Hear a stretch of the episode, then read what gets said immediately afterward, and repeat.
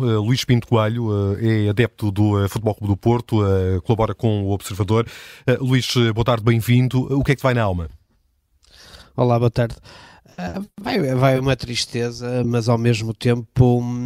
um, sentido de mudança, porque se percebe que um fim de ciclo está, está, está próximo uh, e uh, esta, esta investigação e as detenções de hoje uh, são mais uma prova, e como o Bruno Roseiro dizia, né, esta, esta proximidade entre Fernando Madureira e, e, Pinto da Costa não vai favorecer Pinto da Costa nas eleições, evidentemente,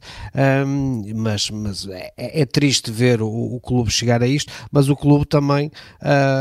um, deu palco a estas pessoas, uh, permitiu que estas pessoas uh, continuassem também um, a ameaçar outros sócios, e isso foi grave, uh, e, e eu quero ter, enquanto, enquanto adepto e sócio do Futebol Clube Porto, uh,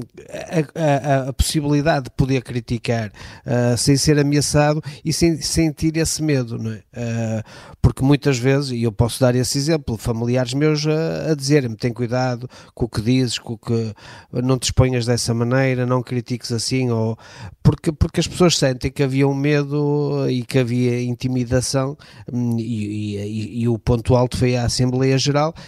e percebeu-se que aquilo estava programado para acontecer assim. Um,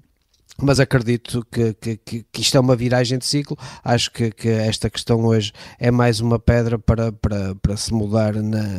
E eu acredito que o André Vilas Boas vai, vai ganhar as eleições. Uh, e se tivesse algumas dúvidas com a intervenção hoje de, de, e esta detenção de, de, Madureira e de várias pessoas, porque, por exemplo, uma das pessoas detidas é, é, é um funcionário do Futebol Clube Porto, uh, que, é, que é o, uh, o elo de ligação entre o clube e os adeptos o que também é grave ter uma pessoa, uma pessoa detida, por isso percebe-se que não foi feito tudo naquela Assembleia para que os sócios pudessem exprimir a sua opinião sem ser condicionados, uh, e não foram só os sócios condicionados, também foram jornalistas que, que, que foram obrigados a, a, apagar as câmaras, a, a, ter que sair dali, foi, foi, foi algo grave, como o André Vilas Boas referiu, e outras pessoas que, que, que, que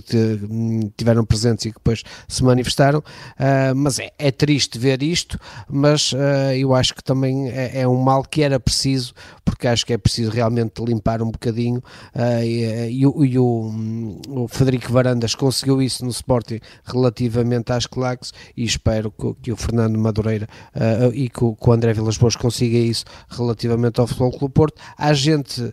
de bem e gente séria na claque,